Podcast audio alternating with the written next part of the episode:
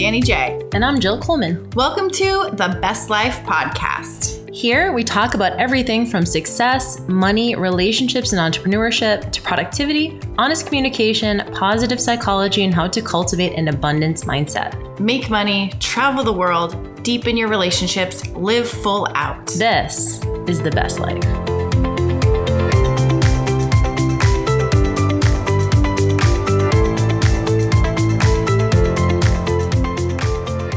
Welcome back to the Best Life Podcast. Super pumped today. I'm actually by myself. This is Jill, and I'm here with a dear friend of mine. And as you guys know, you probably heard all about when we listened to, I've mentioned his name quite a bit on the podcast, Dr. Jade Teta, who also happens to be my ex-husband and the co-founder of Metabolic Effect. So I'm super pumped to have him on because I'm going to ask him some really uncomfortable questions, but this is going to be good. We've had all these conversations before.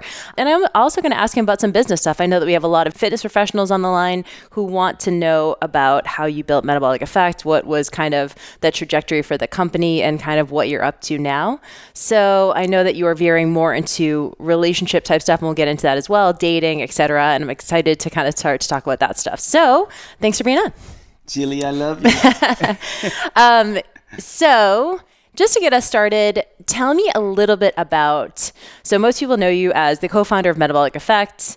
They know you as a naturopathic physician, and you also have jadeteta.com, which is focused mostly on things like relationships, communication, a lot of personal development stuff, especially for men. I know a lot of women are interested in the content too, and if you guys have not checked that out, make sure you head over to jadeteta.com. We'll make sure we have that in the show notes if you are not familiar with his work. But bring me up to speed. Like, how did you get to this point? Bring me up to be like, how did you get involved in health and fitness? How did you know you wanted to start a fitness company? Well, for me, it started when I was really young. Jill knows a lot of this, but I remember, and this is just so weird to think about this, I remember being about, I must have been in the 4th or 5th grade, and I had two older brothers, so we had a bunch of football jerseys from all the kids in our neighborhood that my mom had in a big box, and I remember bringing that to school, and I don't know how my teachers let me get away with this, but I'd bring this big box of football jerseys to school, hand them out to all the kids, and I would run them through calisthenic drills and things like that out on the playground during recess, which is freaking bizarre in a way because later on in my life, I ended up doing basically exactly that. So to think that I was doing that at, 4th, 5th grade, actually it's not even 4th, 5th grade, it's like 1st or 2nd grade. I mean, it's like very young. But anyway, not to draw this out, but just fast forward through a love of football and sports at a young age. And then because of that, I got into weight training to be bigger, faster, stronger for football. And then as a result of that, I got into health and fitness because I wanted to perform better in terms of nutrition. So I started trying to eat better. That led me to a biochem undergrad training, which then led me to go to medical school. And that was an interesting time for me because I remember I always wanted to kind of go to medical school. My grandfather was a doctor, and during that time, I had been steeped in biochemistry, natural medicines. I also was doing a lot of self-help, self-development, and a lot of personal training. And for some reason, it hadn't dawned on me that traditional medical school was just drugs and surgery. And I was like, I can't believe there's no nutrition and exercise training in medical school. So that was probably one of the first times where I really had to kind of trust myself. And I know you talk about that a lot, where it's like, I had to be like, okay, I'm going to have to find a different way. There's no script for this yet. No script at all. I mean, as a matter of fact, back then I decided I was going to go to a little known university called Bastyr University that trained people in alternative and complementary medicine. All the stuff that everyone loves now, like the paleo diet, the primal diet, gut health, but all this stuff that everyone's talking about now, back then when I started was considered very taboo and out there. And I remember telling my dad, and he's always supportive, but he was just like, Jade, you really don't want to do that, and I said, no, I'm going to do it. And then my older brother said, you know what, I'm going to do that with you. So we went and did that, and we had no idea at the time that it would turn into this incredible field of alternative complementary medicine. But I also, even after that, I decided pretty quickly that there's a principle in naturopathic medicine called docere, which means doctor as teacher. And I really resonated with that strongly. And I also wanted to keep personal training. So very quickly out of school, I decided two things. One, I was going to start a fitness business. And two, I was going to be in clinic, but I was going to do a consulting type clinic, which essentially means you come in, you sit down across the table from me. I help you with your healthcare stuff, but you'll have another physician that's managing your family medical cares and sick care. And I wanted to do sort of wellness care. And so those two things turned into pretty magical time of building two businesses. And eventually I split off and just focused on Metabolic Effect. My brother took over the clinic. And that got me to sort of my understanding now of how to do business and how to orient your passions and your purpose into something that could be a career. And at first, I don't think that would have been apparent to me. Mm-hmm. And that's actually, and along the way, obviously, I met Jill. So tell me about that. I've heard that, but tell everyone who's listening, how you and I met. Obviously, it had to do with fitness. I was a full-time fitness professional at the time. You had just gotten back to North Carolina after medical school, started your two businesses, the clinic and Metabolic Effect, and I was full-time at Wake Forest University running their fitness programs, and we were just kind of in the same circles. Yeah. Well, I always tell this to Jill, and I love saying this because I'm sure you guys have had this, maybe you haven't, but you ever see somebody from across the room, and I think it's, on the one hand, Jill's just so drop dead gorgeous, and there was that, but it was just more like there was an energy about her. And I noticed her pretty much right away, but it was more, it's funny looking back now. Yes, you are beautiful. And yes, she was so beautiful to me physically, but it was more just an energy and a strength and a way of being in the world that just everyone was paying attention. And just the way she was so focused on her clients that she was training. Because we were at the gym. We met at the gym. Saw each other at the gym. Yeah. And you were very focused on your clients, not paying attention to me or anyone else. And that was I was just this chick's cool as shit. There's something really cool about her. And then I was developing an outdoor workout, and I wanted to bring it into this gym. So I had seen Jill, but I didn't know she happened to be the group exercise coordinator of this gym. And then, so when I came in, the owner set me up with Jill, and that's when things started. We started working together, and right away I started really liking her. She was seeing someone at the time, which is really interesting, but I was just sort of confidently detached, and I was just this is a chick I definitely need to know. I feel very pulled towards her. She's definitely going to be in my life. But once I found out she was seeing someone, I was I guess it's not going to be romantic then. It's just going to be good buds.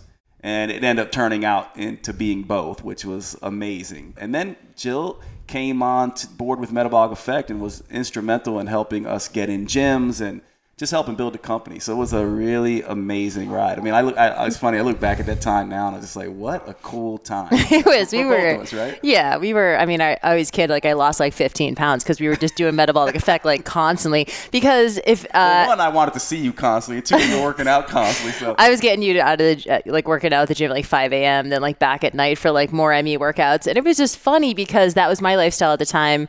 And you were seeing clients at the clinic, and we were developing the Metabolic Effect indoor curriculum because you had never done that, and we're putting music to it, and we're kind of figuring out how to teach this to other trainers. So maybe some of the people listening are certified in Metabolic Effects indoor certification or personal training certification. And so over those years from 2006 to 2010, 11, we were in the gym all the time, creating these workouts, traveling to gyms, certifying instructors, really just grinding it out and getting a whole bunch of professionals certified. And it was so fun. I would never do it now because it's just not where my passion lies. But at the time it was we just had a blast doing it. Yeah. You want to know what else? Now that I'm thinking about it too, not only were we doing that, but I was building Metabolic Effect, trying to build a lifestyle company, writing a blog very early on for Metabolic Effect. And you were involved with all these shows, these fitness shows and things like that. So it was multiple grind. And of course, we were falling in love and having an amazing life as well. And it was that was an amazing, amazing time of just learning and growth and fun. It really was. Yeah. So quick question so it obviously moved into, yes, still there's the certification arm of the business, and then Metabolic Effect started taking on natural health programs, started creating fat loss programs, all digital courses. And a lot of people listening are maybe personal trainers, group fitness instructors, health coaches who are looking to, a lot of people may be doing MLM. A lot of people are looking to get into the online space. So I know it was such a different landscape back then. Metabolic Effect was blogging from 2008, 2009. Jill Fit started in 2010, kind of the golden age of blogging. We were able to get away with posting something on Facebook and every single person seeing it. Of course, we know the landscape is not like that now. So if you had to give advice to someone, or even if you were starting over right now as a personal brand, I know you kind of said you are with jadeteta.com, but you are bringing over people from Metabolic Effect. If you were a full-time trainer in the gym right now, what would you do first to start to build your online platform, all that kind of stuff? Yeah, I mean, you know, it's a really difficult question, but I'm not so sure that I would do anything that different than what I did before. Here's ultimately what it is to me. One, you have to be something different, you know, and that's a big issue, because one of the things I did and have always done and I'm a big believer in, and actually some people hear me say this and be like, well, that's not a good thing, that's a bad thing. And actually it's both. But one thing is I never, ever paid attention to what anyone else was doing. And that helped and hurt. It was a strength and a weakness. It was a strength because I always had a unique voice. I wasn't out there reading other people's blogs. I was reading real research and then translating that. That was the difference. And then, so you got to be different. And that made me different, easily made me different. And you have to embrace your uniqueness. You know, I am a big, bald guy. I have a unique look. I'm not a fitness model type. I'm not a pretty boy. I'm bald, linebacker, weird voice, you know, accent. Just you got to own all of that. So that's the unique part. Then you got to solve a problem. You really have to solve a problem. And so to me, a lot of people are not really doing that. And this is where you have to, I think, find yourself. And I would do this now. I would find a small niche in an area that I was passionate about, you know, whether it be fitness for pregnant women, whether it be, you know, rehab for skiers, or, you know, something that you really are an expert in and can really solve a problem in. So one, be unique. Two, really, really solve a problem. And then three, drop an atomic bomb of content in the places that you feel are your places where you can shine, whether that be YouTube or Facebook or Instagram or any of those. And I will say one thing about that today that is different. I do think now you still have the ability to be an early adopter or find a niche within a particular social media segment. So, for example, maybe you're going to be the person who, and I know a few people were early adopters on this when Facebook went with Facebook Live. They started offering workouts on Facebook Live. I know some people, you know, jumped on early with Twitter. Some people, actually, last night I was with a group of influencers and they were explaining to me how they're using the new highlight tab on Instagram to, you know, make these unique, you know, follow tabs and unique call to actions using that thing. So these are all early adapters. And so what you have to do is you can't just go, oh my God, Facebook used to be wonderful, now it's not. You have to go and look at what are the new tools Facebook is coming out with? What are the new tools Twitter is coming out with? What are the new tools that Instagram is coming out with? What are the new social media platforms? They're getting less and less and less, and being an early adopter in those particular places. But you can't be in all places at one time. So I would focus on one thing. And you asked the question, if it was me, I would probably focus on YouTube or something like that at this point. And the reason I would do that is because if I shoot a video, I'm big on, in business, I'm big on doing one thing and using it multiple ways. So if I shoot a video, I can detach the audio, right? And I can also get a transcript of that. And so there's three different things I can do if I shoot a video. Whereas if I wrote a blog, I can't really get an audio of that, and I can't really get a video of that. So I would probably start at a place, for me anyway, what kind of content can I put up that I can use in multiple ways so I only have to do it once? So just to repeat really quickly, be yourself, own yourself, be unique, don't be a copycat. And number two, solve a real problem and start there. Number three, I would really be trying to figure out a niche and be an early adopter in whatever Facebook is going to do that's new, Instagram that's going to do that's new. That's one of the things I love about you, Jill, and what you're doing with your training programs, because you are, Jill, I go to Jill now and say, Jill, what's new? And she'll school me on what's new, which is really interesting now that I get to do that, because I was doing that for her in the beginning, and now I get to come back to her and say, hey, what do I do that's new? And then, you know, I think use one modality, one social media modality, sink your teeth into that. And for me, I would choose one that I can get multiple content pieces out of doing one thing. Right. Love that. And I love that you said to be early and to, instead of, and you kind of touched upon this a little bit, where you're like, we can sit around being like, oh, and like cry about Facebook not being the same as it used to be, or we can be like, okay, there's a puzzle here that we get to solve, and that's kind of fun. Because everyone's in the same boat. You know, Metabolic Effect has 100,000 something fans on Facebook, not getting as much engagement, getting the same amount of engagement as someone who has like 20,000 fans, right? So everyone's kind of in the same boat, no matter how big or small your platform is on Facebook. All of us are trying to figure that out. So I think that kind of, for the people getting started, it's a nice place to feel like, okay, like, yes, I probably should have started 5 years ago, but I didn't. I can still start now, and there's still going to be room for me. And by the way, one of the things I'll say is just a couple tidbits for people who are new to, you know, the idea that blogging's dead, to me, is silly. If you go online and you type in something into Google, where do you show up? You typically show up on someone's blog.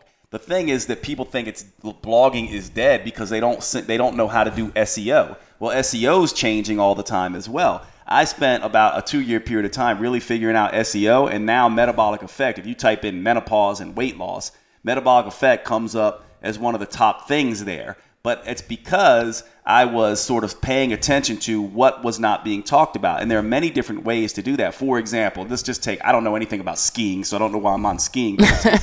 Let's say you're someone who does rehab, prehab training for skiers, right?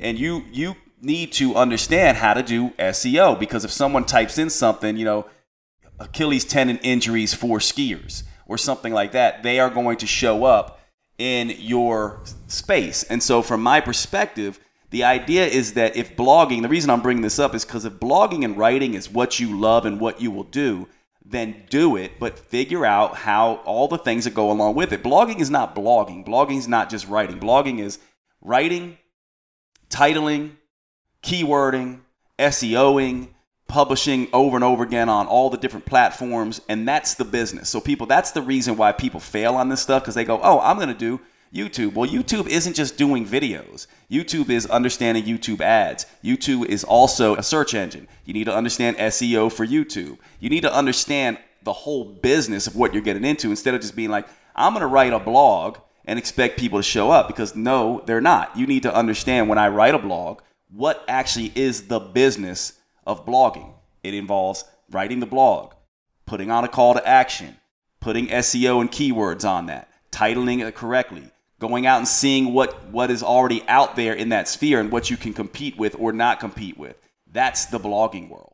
Yeah, and promotion. And promotion. And actually, I would say that's the biggest thing with content in general, for those of you who are out there being like, why is my content? And I got this from Derek Halpern, who's one of my favorites, and I know Jill's buddies with him, and she introduced me to his work. But he says, and I caught on to this early, he goes, why are you publishing instead of promoting? You want to publish one time and then promote like 10 to 20 times. And once I started doing that, so, you know, I would just recirculate the same blogs, and especially the ones that hit, or the same video. If it hit, you'd see that video again next week, and then again next week, and then again next week, and then again next week, and then again next week. And that's how I built my business, instead of being like, oh, that was a great blog, no one liked it, therefore I'll just write another one. No, you publish it again and again and again and again and again. I've even done things in blogging where I would rename the articles. Yeah, I changed the photos. Rename the articles, send out the same article to places like Testosterone Nation, you know, who would republish it. And you could think about that with YouTube, Instagram, and all of them. I would say the hardest one, actually, I know it's where everyone is right now, but I found it most difficult to get traction through Instagram. I happen to like Instagram, though, because it's just a place where I can put up my musings, basically. It's a lot for me, and that's what keeps me doing it. So certain things, certain social media platforms are going to be for business, and certain are going to just be for you. Instagram happens to just be something I like to do for me, and I also, you know, think it potentially is going to, you know, maybe there'll be a way to market on it, and it's starting to be. But actually, YouTube and Facebook are really the places where I market.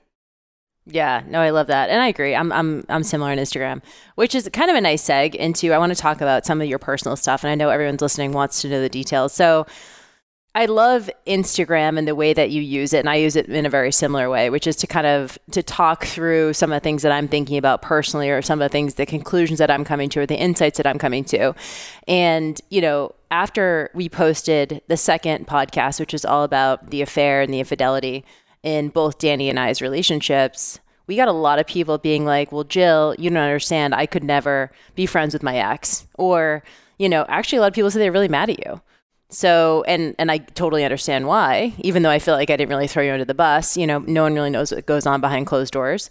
So, you know, I want to talk to you about your experience. I know that your experience is different than mine, you know, shared experience, but we have different lessons, different stories, different things that we pulled out of that. So just like set the landscape for us. You're in your 30s, you're grinding hard in your business. You and I are, you know, we're spending a lot of time together. We're working in the business together. We're loving every second of it, by the way. But what happens at that point? Yeah. How does an affair start? Yeah, I mean, I'm just going to be very honest with everyone because I think it's important. And it's funny because a couple of years ago, I really wanted to be talking about this a lot. I don't think you were ready. Jill was ready. I wasn't ready. She wasn't ready quite at that point. And I'm excited now because I don't want, I've kind of had a, I don't know, you know, it's like in religion, they talk about being born again or something. I've kind of had a rebirth as a result of this, or sort of a refocusing. And I love talking about it. So, you know, for the guys and girls listening, I'm just going to be very... I'm going to interject real quick because I know that you, obviously, you're a teacher at heart. Mm-hmm. So you always have the lessons, you have the insights, you have the teachable bullet list. But just be super vulnerable with us. Like just tell the story. Tell the story without trying to coach yourself up on it, without trying to like coach us up on it. Just if you feel comfortable... Just be as honest as you possibly can without, you know, qualifications and all that kind of, and considerations and things like that. So yeah, sure. I'll do that. Sure. So, okay. We'll get to that because I want to talk about that too. So so I'm, what is it? Probably 36, 37. I mean, I don't know. It was like around 2010. So to set the stage for you guys, I'm grinding, I'm working, Jill's working, she's grinding. We are like 24/7 with each other constantly. I mean, constantly with each other. When I say constantly with us, we travel together, we stayed home and worked together, we went out and eat together, we worked out together. I mean, you know, other than working out, actually, it's probably that's the only thing we probably have for ourselves. And so, and part of it was great, and part of it wasn't for me. And so, you can imagine in hindsight now, with perspective, that was the part that I think I was not being clear, and I don't even think I was able to understand how much I needed more time to myself. And by the way, not more time to pick up women, just more time for me. Okay, so that's what's going on. And at the same time, Jill is hitting, you know, she's 8 years younger than me. So she's sort of kind of hitting her stride with some of the things that require her to be, you know, and Jill will have to forgive me here, she, you know, but require her to be very self-centered, my perspective, right? So what I'm seeing is Jill being 100% body focused and really enjoying all the attention she's getting from, you know, being in these shows and all that kind of stuff. Now, I did that kind of stuff, sort of dabbled in it and had friends who were very much in that world. And that was kind of off-putting to me. So now I have this thing where we're together 24/7. I also have this thing where it begins to creep in where I'm feeling like Jill is engaged in something that is a little bit off-putting and a little bit just, I don't know, self-centered to me, right? And feeling maybe a little bit neglected. Although, to be clear, and this is what's really hard, because I know some of you listening to this are being like, oh, I'm looking for a sign of how I may be able to catch my significant other slipping away. I don't know that I was aware of it. So even if Jill had asked me at the time, I'm not so sure I would have been like, yes, this is what's going on with me. So that's what's happening. And there was a woman who I knew before Jill who was somebody who always sort of had me. And now let me explain what I mean by had me. Not had me in a romantic sense, but had me in a sense of like very much like Jill had me actually. Like this was a woman who the first time I saw her, I was immediate friends with her, felt an immediate connection to her. And it wasn't even necessarily like she's beautiful or whatever, similar to Jill. And so I have this thing happening, and this particular woman and I, she has someone in her family, something happens to them. And I'm not going to get in big details about her because I want to just protect her. So me and her ended up getting really close and started to spend more time together in what we would consider probably both of us a sort of very innocent way. You know, nothing like there's no hidden agenda there. And, you know, this is probably where people are going to be like, okay, I want to go back because then I want to kind of be like fast forward. And next thing I know, I'm having feelings for this woman and she's having feelings for me. And in hindsight, here's Here's what I think was the problem. I thought that I could manage this. Jill knows this about me because we've talked about it like forever now after I went through this, really trying to debrief on what happened. But I like the idea of not just the relationships with people, but special relationships with people. And so I kind of liked the idea that now me and this woman had something more than just close friends, right? And so I kind of liked that idea, which I think is why I let it go further, because I think if it happened to me now in hindsight, I would have just been like, I'm married. This is inappropriate.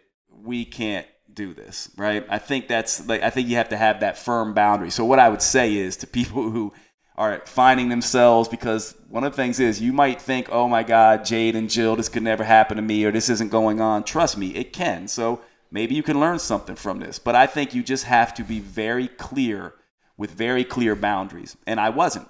And what happened with me, as crazy as it sounds even to me now, I was basically found myself in love with two people. And I think when this first starts, you literally think you can manage it somehow.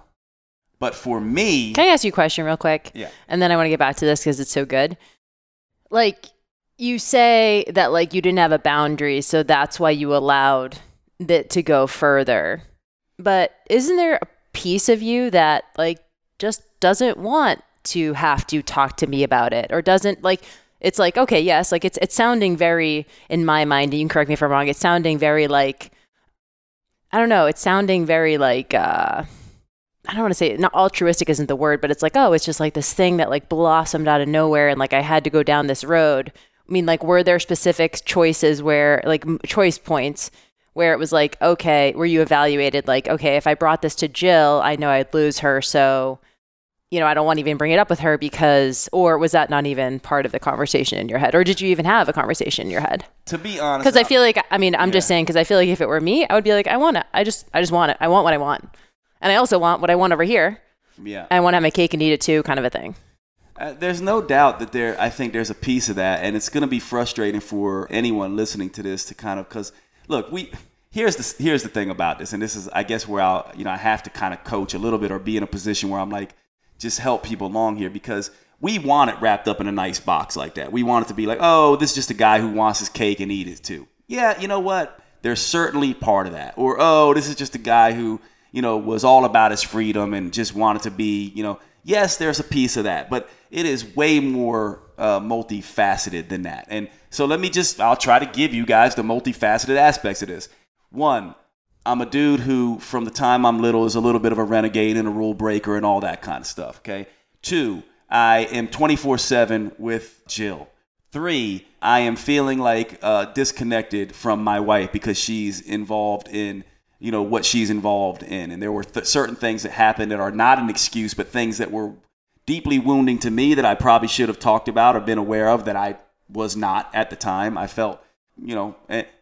next, yes, there's this idea of, oh, here's this other woman I can explore, and I want, you know, I can have my cake and eat it too, and probably 5 other circumstances that are going on. And with all these circumstances, essentially, you get yourself in sort of too deep. And where I was, is I was kind of like in this place where I was like trying to manage this. But here's the embarrassing part for me, and why I kind of had to wake up and take a hard look at myself, because the truth of the matter is I really didn't. I kind of and this is the absolute truth, and it just bizarre to me. But I literally, it was sort of like waking up out of a dream and being like, "Oh shit, I'm here," you're like in a sense. And actually, I think that began to happen right before Jill sort of found out something was going on with me and this particular woman. I sort of was like, "What? Okay, you're in way too deep now." And at that point, you're sort of trying to backpedal, slow down, but you're in this weird thing where you're like, I love my wife. I don't want to lose her.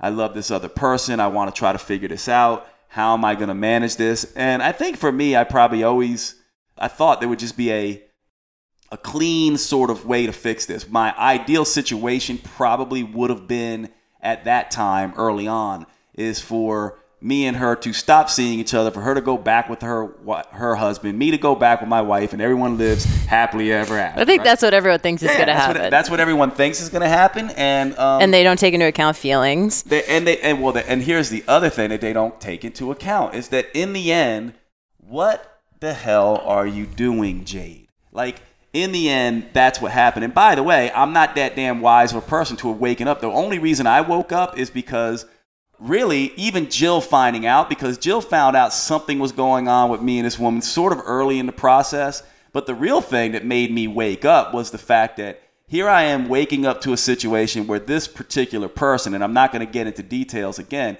And by the way, just so you guys know my personality, and this has been incredibly hard for Jill, but we've had this conversation multiple times. I still love this woman, just like I still love Jill. And so, yeah, people are going to be mad and people are going to say what they want, but this is just about being honest. I'm just telling you the honest truth. I am in love with this woman still. I'm in love with Jill still. And Jill knows this. And this is just how it is. It's kind of how I am built. But now imagine, right, regardless of what you think about, just for completeness of the story, imagine that this other person, then betrays you in a sense. So you're betraying your wife. I'm betraying my wife. She's betraying her husband. Now she's betraying me and her husband with a third guy, right? And, you know, we can laugh at this and be like, what an awful person. I can tell you guys. No, I'm not even saying that. I'm just saying the irony of the situation. Oh, yeah. I know you're not. I know you're not. Oh, yeah. No, I'm laughing at like just...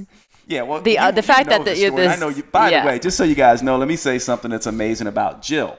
Actually, one of the things I think all of you know how amazing she is, but let me just say this, and I don't know if I've ever truly acknowledged you in this way. I think I have, but it'll be nice to do it in a public forum like this. Is that Jill? This is how amazing Jill is, and I think even just shocked me because at the time you have to remember I always saw Jill as sort of like.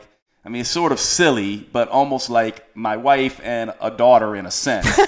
You know, it's like weird because, you know, she was just, I was mentoring her and whatever. But at this time, I think this is the shift when she really started to mentor me as well. She not only did she hold it down for me as a man to basically be like, you know what, I love you. These things are not easy. I'm going to hold it down for you. But she held it down for this woman. Now, I don't know if you did that because you loved me and you knew it would hurt me if she was hurt, or you just held it down because you were like, it's the right fucking thing to do. But imagine this, right? So now imagine Jill being, you know, Jill easily could have been, if she was in victim mode or anything like that, could have blown up this other person's world.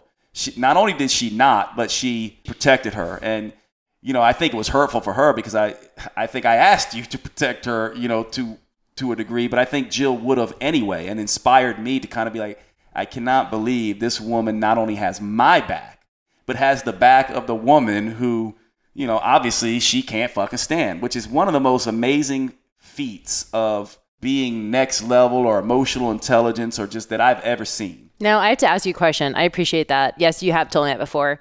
And the reason why was because, I mean, it's because I loved you still. I mean, and I think that's the confusing part is when you hear about, you know, infidelity, you know, a lot of people just assume like you get up and leave. Like, but I didn't want to. We talked about this in the other episode of the podcast. Like, we still loved each other. We still had a life together, and we did. We always been best friends. It wasn't like it was moment to moment terrible. It's like it was actually really good on the whole.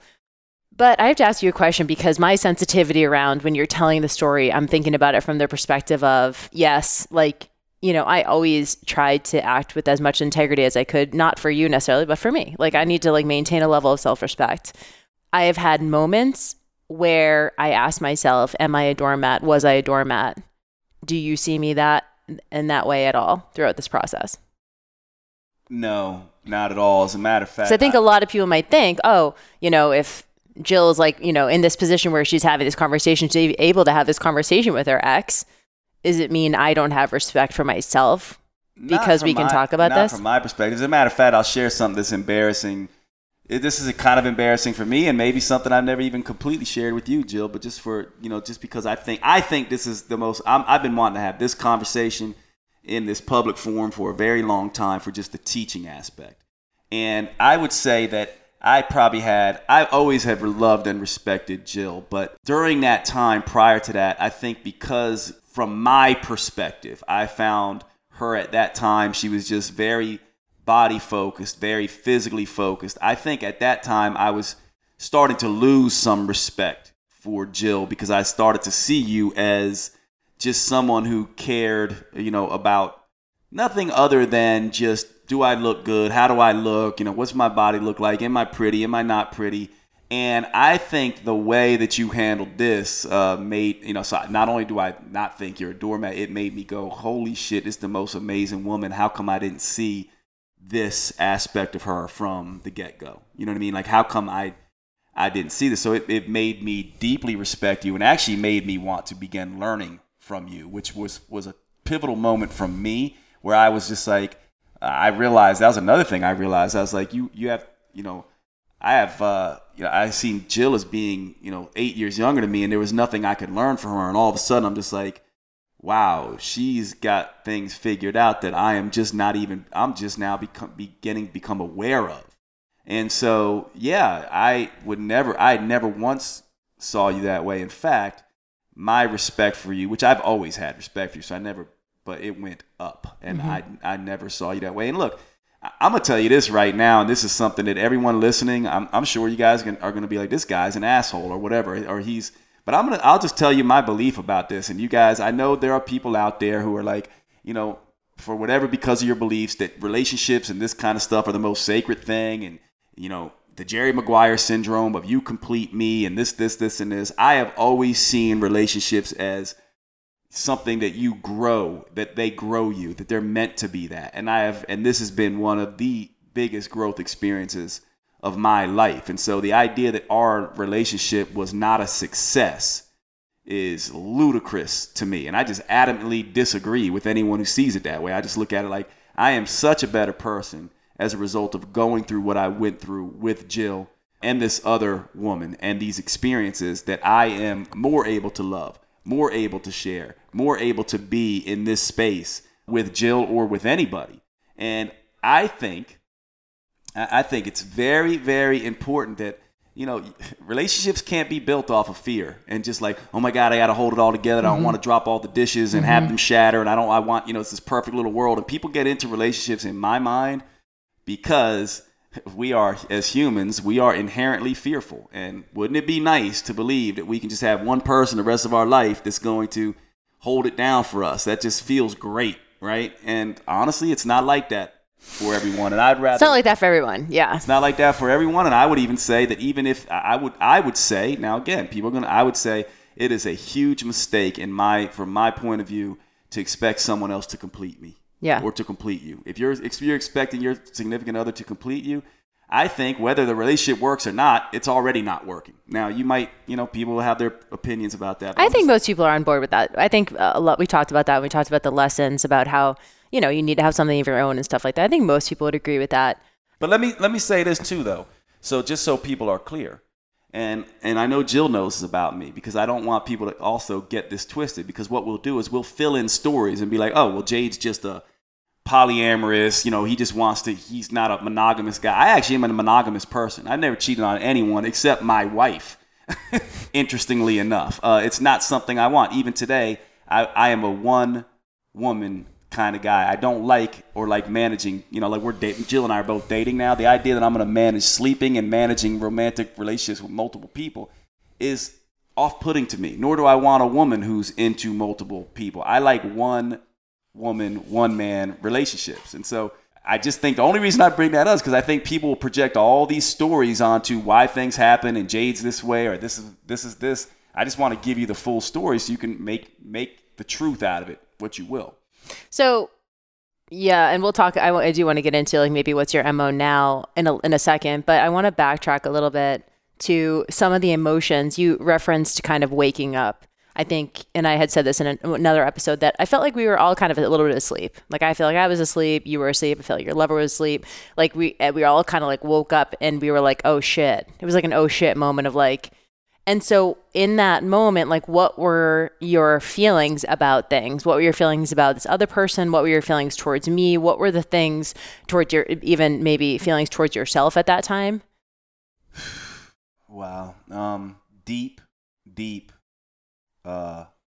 Deep hurt, sadness. Like even now, I'm like just feeling those feelings.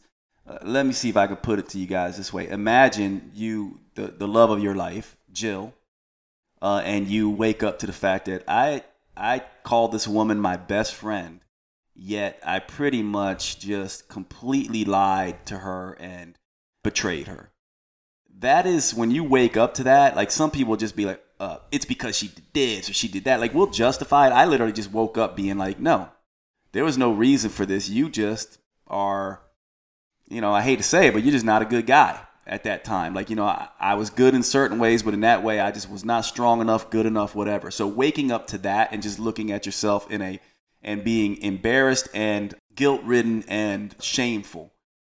Not to mention that, right? But I also realized very clearly, and I also realized I failed this other person who I loved and continued to fail her for many years after, because I kept wanting answers to questions about what was going on with her and, you know, all of these things, trying to, you know, fix it. What I really wanted was us to have a, you know, to, or what I thought I wanted was for us, me, Jill, this other person, that I could have my love with Jill and my love with this other woman, not my love romantically, like sexually, like I'm having sex with both and I'm going to, you know, go off and be a Mormon or whatever and have two wives. I just mean, I wanted to stay true to the love of what we shared. And I think Jill and I were able to do that through many, many conversations. And this other person, you know, waking up to the fact that not only was I not great to her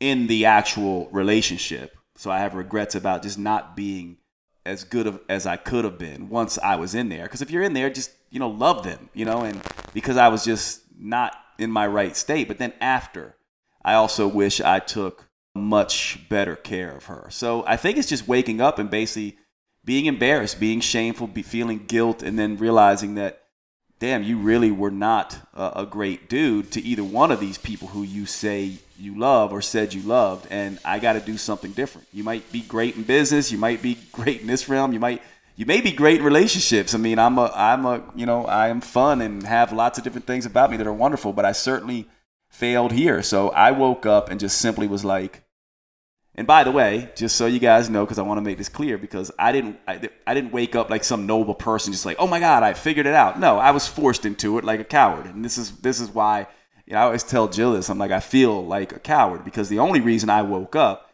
is because when I found out I was being betrayed. Now imagine when you're in a betrayal sandwich, you start to feel what Jill feels like, right? And you're just like, this is the worst feeling ever, and I'm doing this to my best friend.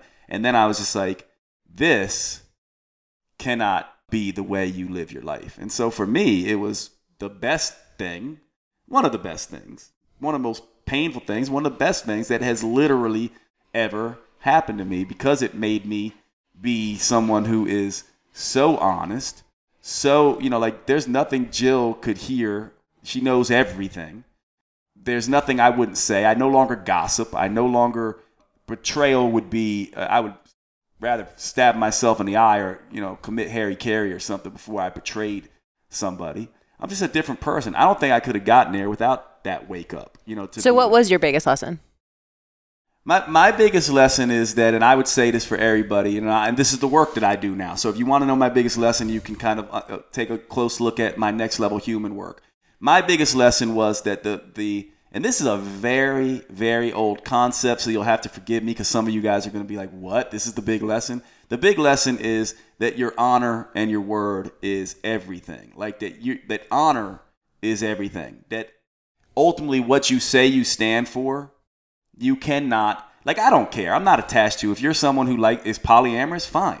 If you're someone who's monogamous, fine. If you're someone who's religious, great. If you're someone who's not religious, great. But decide who you are, what you stand for in life, and go and be that, and do not do battle against yourself, do battle for yourself. So from my perspective, the biggest lesson was I didn't define clearly what I stood for. You know, like, honesty was a convenience thing for me back then. It was just like, I'll be honest, you know, when it suits me, and I'll be dishonest when it doesn't. And by the way, if you had asked me back then, are you an honest person? I would have been like, yes. Or most people think that they are. Yeah, I was like, I'm very honest. Yet people would ask me certain things, or I wouldn't give them, you know, my true feelings. I would placate. I would do little white lies. I would not have the difficult conversations. And now that it's none of those things, I'll have difficult conversations with you now. If I'm feeling a thing, I'll just come out and say it. And I would say that the biggest thing that I did is I wrote down all, you know, this was something that I teach now, but it's something I kind of did spontaneously one day because I was sort of in this place where I'm like, dude, who are you? And who are you basically? And what are you doing? And why are you in so much pain? And it was like, Jill didn't cause you the pain. This other woman didn't cause you the pain. You created this. So how do you get out? Well, you get out by deciding who you want to be in the world. I wrote down an honor code. If you want to read it, you can go to jadeteta.com. I have that there. And I wrote down a code of conduct by which I would begin to live my life. And of course, it took me from the time writing that down. It took me a long time to even get close to living it. You know, so now I'm like, I don't know, maybe 80, 90% of the time I'm living it, but I still have, you know, periods of time where I can't, you know, I'm still in my base level self. But the biggest lesson would be you have to decide why you are here. Like, what's the bigger reason? Not just, it's not about you. It's not 100% about you. It's about helping other people. It's about being true to yourself. It's about putting down the things that, you know, for example, kindness, honesty, generosity, not just like, oh, I'm honest. I mean, like, no, like really fucking honest. Like if it's on your honor code and someone asks you, does my breath stink? You have to be like, you know what? If my breath smelled like that, I probably wouldn't like it. So here's a piece of gum. You know what I mean? You do it in a kind way, but you just don't. If honesty is part of your honor code, you go to work being honest. And so I think maybe a lot of people, and maybe an obvious question, I think maybe a lot of people are not, and we've talked about this extensively on the podcast already, but I think maybe a lot of people are not honest for the reasons why maybe you and I used to not be honest because we felt like maybe it did cross into cruelty.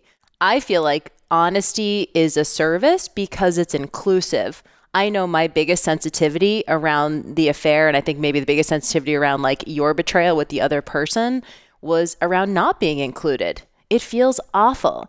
So when you think about honesty, to me, that's just inclusion. Here are all the facts, as well as I know them, as you know, as I can communicate them in this moment. And you're giving that person the opportunity to do what they're going to do as a result of having all the information. And that feels really good, even though it can hit people between the eyes sometimes. Well, I mean, look, there's certain ways to manage honesty, you know. Yeah, how? Like, so if someone's like, okay, I need to have I've seen this over and over again with clients. I need to have an honest conversation with my mom, or I need to have an honest conversation with my child, or my sibling, or my coworker, or my boss, or my romantic partner, whoever. I don't even know we don't communicate on that level. So for me to be like, hey, I want to talk to you about something, like a lot of people can't even go into that space. Yeah. So how does someone approach an honest conversation? Well, because, you know, here's what happens. Once you put down honesty as your honor code, there's a lot that comes along with honesty. Just like we talked about before, like there's a lot that comes along with Facebook or blogging. You need to know SEO. You need to know call to actions. You need to know all that. It's same with honesty. With honesty, you need to understand and have compassion. You also need to have self-awareness. You also need to have the ability to communicate. So because you also have to, and by self-awareness, you have to understand your truth is not the truth. That's one of the hardest things for people to understand. Sorry, but it's not. Your truth is your truth. It's not their truth. Not only that, truth is emerging. It takes time and perspective to understand truth. And so honesty is about self-awareness. Honesty is about, you have to have a level of compassion, and you have to have the ability to communicate. And then you can go and be honest to people. People think honesty is about like, I don't like you, or right, I do like this. No, that's you know what that is? That's being an emotional scrub. Right. You know, and you know that's not real honesty. Because here's the thing. To me, if you look at my honor code, the first things that show up are honesty, kindness, and generosity. Things that I always had pieces of, maybe even honesty.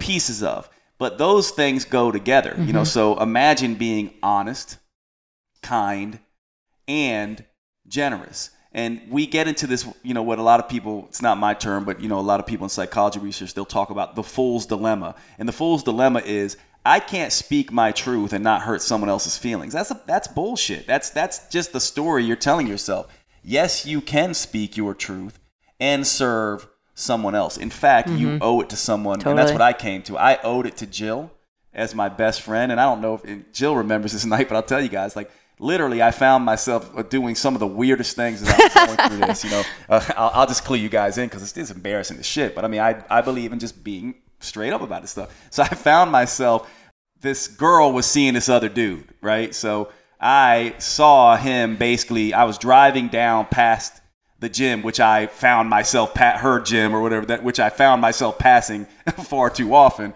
And he pulled out and I followed him. Right. And so I'm in the middle of following him and I'm just like, what in the literal, what is going on, bro? And I literally turned around and parked in a parking lot till like late at night. I came home, Jill was sleeping. I basically woke her up and told her everything. And from that moment on, it's like, it kind of sucks, right? Because I dumped a lot of stuff on Jill and she held it down for me, but I had to get it off somehow, you know? So I had to start being honest, and that's when it started. Yeah.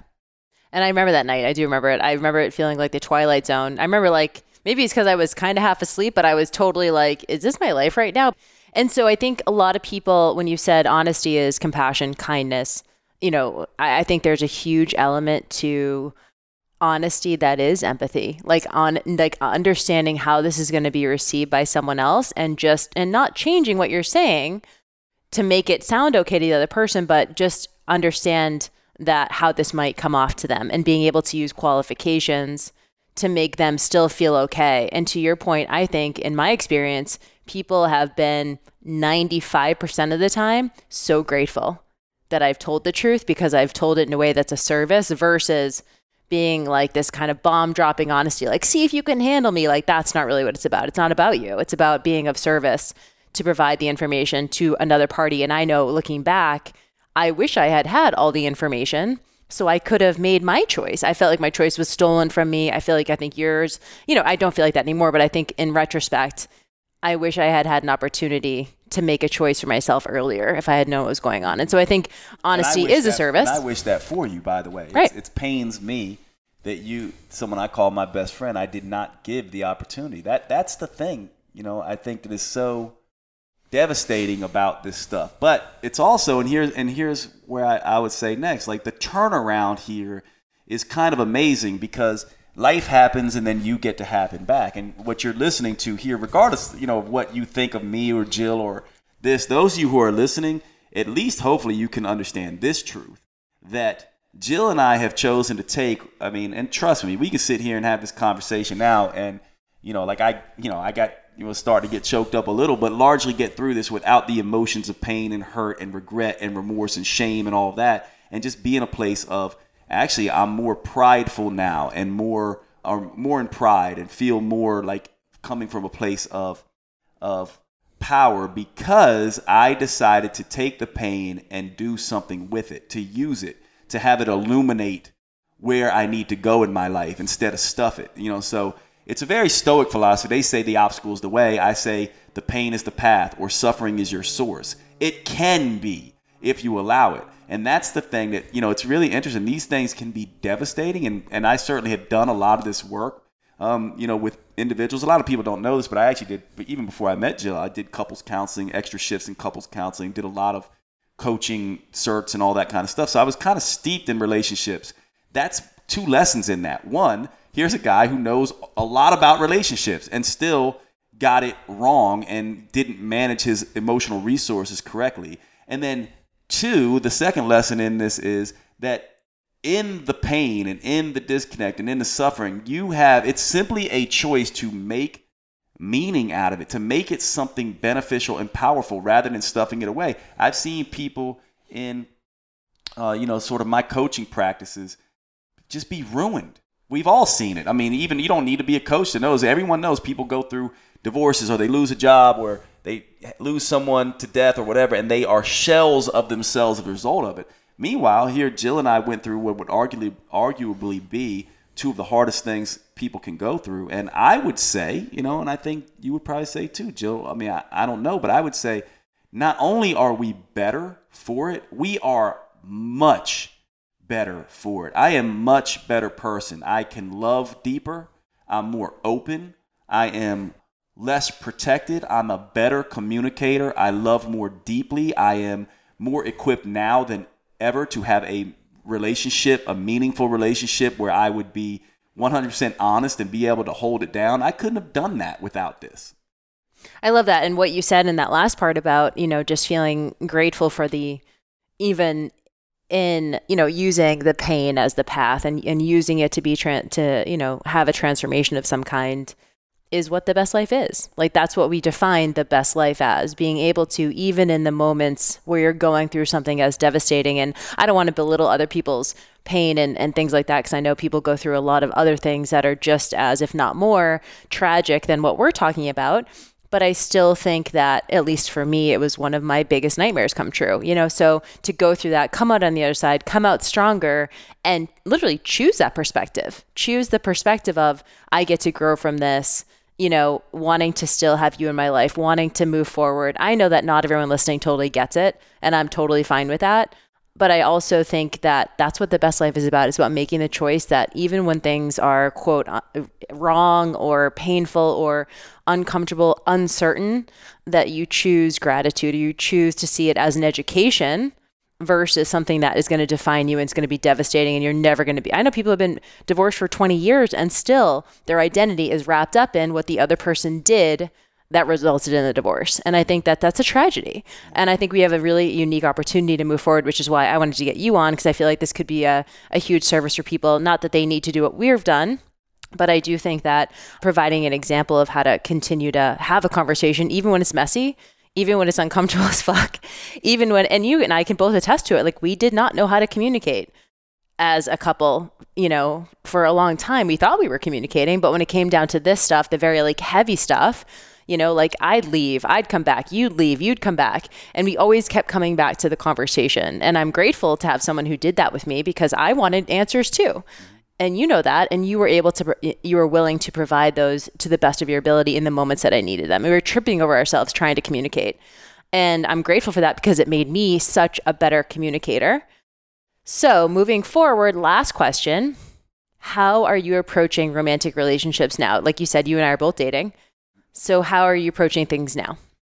Well, I'm very clear on who I am and what I want. And here's what I say. I'm very clear on this, like to me, and this kind of will segue into this, but to the last point, to me, you know, people, any of you who are dealing with pain, whether you're on my side of things or Jill's side of things, or whether it's not even related to romantic stuff, it's maybe related to work or career or sadness over loss. To me, there's three imperatives in life.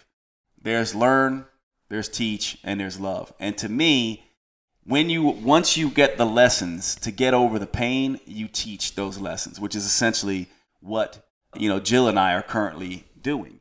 And the love piece is just essentially share it in sort of big ways. And so when I now segue into, you know, dating other people, I'm sort of in a position where I'm just very clear on who I am and what I want. For example, right now, Jill knows this, is a girl that I like, you know, who is, you know, she wants kids, she wants marriage, she's much younger than me. And I'm just very honest with the fact that, like, it's not what I want. You know what I mean? I dig you, you know, there's no one else I want to be with, you know, but that's just not what I want. And just being, so that's, you know, losing someone you really like, because I am 100% in my honor code and being honest. And that's now how I show up. And I use that, by the way, to vet people. So I pretty much go like, you know, it's two things. I was having a conversation with, you know, a girl the other day where I was like, there's something going on here that might be romantic, you know, from her part. And I wanted to kind of just call attention to it. Whereas before I may have showed up and just been like,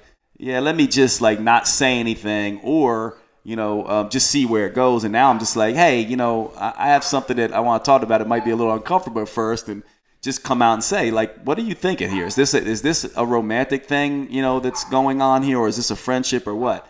And, you know, it takes people back at first. But what happens for me is I use it as a vetting process, because I'm like, one, if she can't have the conversation, then I'm actually not interested. Like if she's not up for the communication and the honesty, or even self-aware enough, you know, so she's not, doesn't have the ability to be honest, to be self-aware enough. I'm just like, you're not there yet from my perspective for me to have that relationship with you. So I don't know. I mean, I think it's tough, because I show up in a way where I just tell, and I'm very clear on this, that Jill will always have, if I pass away, if I die, which Jill knows, I've always been cool with it, right? But and this is my whole thing. I go, I want Jill to know there is nothing that Jade did not tell me. I know that dude so well that I know everything. She'll never have to wonder what he thought or this and that. And by the way, I'm now that way with everybody. I want everyone who interacts with me to be like, I know that dude would never say anything to my face behind my back that he would not say to my face. I know that dude is loyal. I know everything he thought of me, good and bad. And that's how I handle my romantic relationships now. That's how I handle all my relationships now. And here's the final thing I'll say on that. What it does is pretty freaking amazing, because all of a sudden, all new people who come into my life, they either get that and can handle it and are sort of on that level with me, or they're not.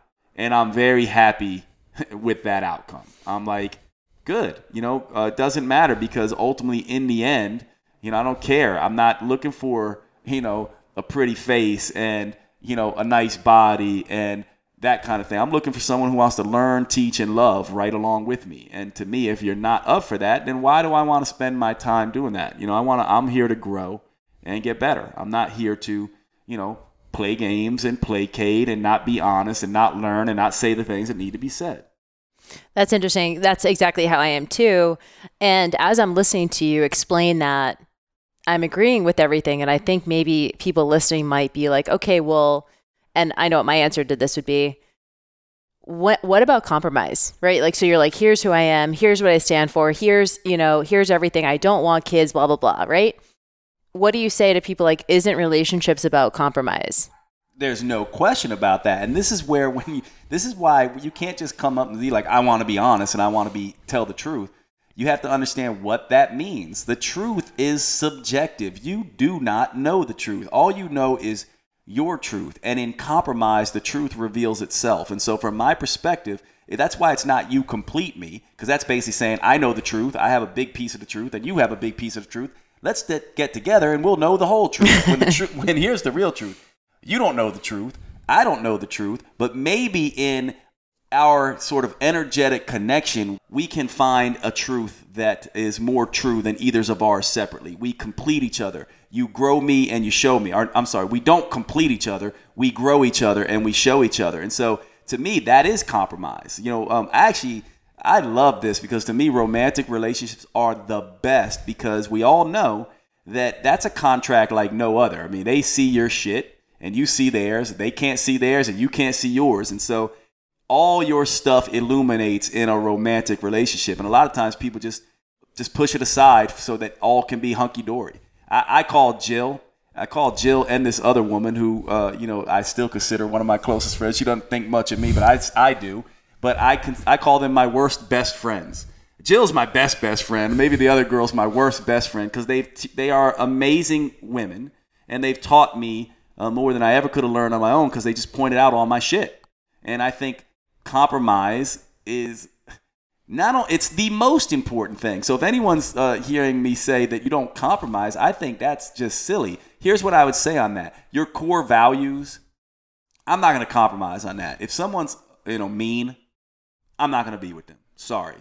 If someone is stingy, greedy, I can't be with them. I won't compromise on those core values, but on everything else, absolutely. Like, there's going to be things that times when I'm going to show up for my girl in ways that I don't want to. I'm an introvert. I don't want to go to the, this and do that and meet this. But now, whereas, before I might fight her on that, now I'm just like, yeah, baby, I'm going to, let's go. I'm going to show up. I'm going to compromise in very big ways, because I love you. And that's what we're doing here. So yeah, you have to compromise. And if you're not ready to do that, then you might as well just go back to high school and be an adolescent. Well, it's interesting you say that, because my take is similar.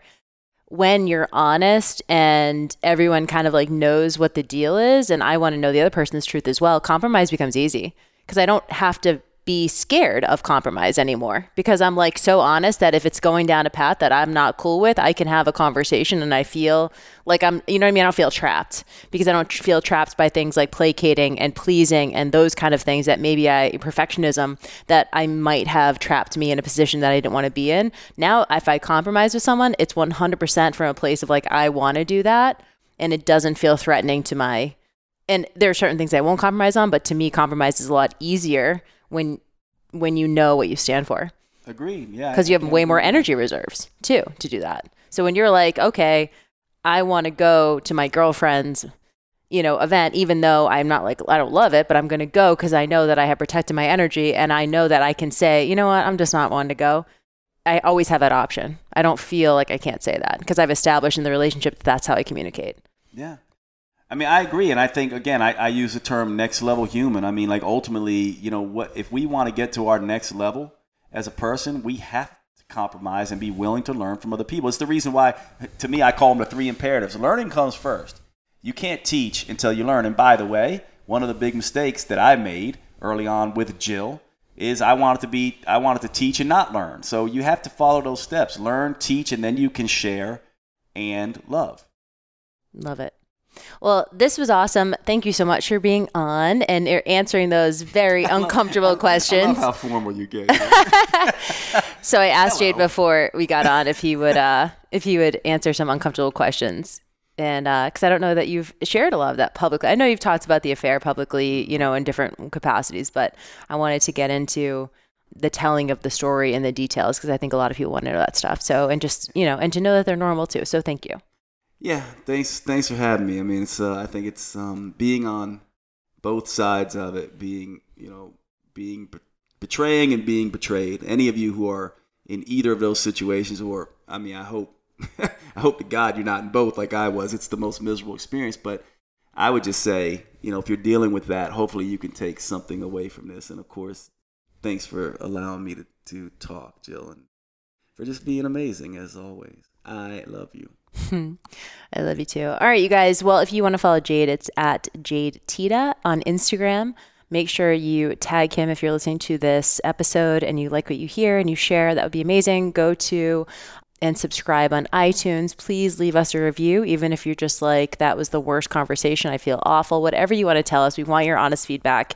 Make sure you check us out on our closed Facebook group, The Best Life Podcast. Just go ahead and search that on Facebook and join the conversation after each one of the episodes. We're getting in there and we're having a little discussion about what we talked about. There's a lot of really like-minded, awesome people in the group. So thank you guys for being on. Thanks for listening. Please subscribe on iTunes and we will see you next time. Bye.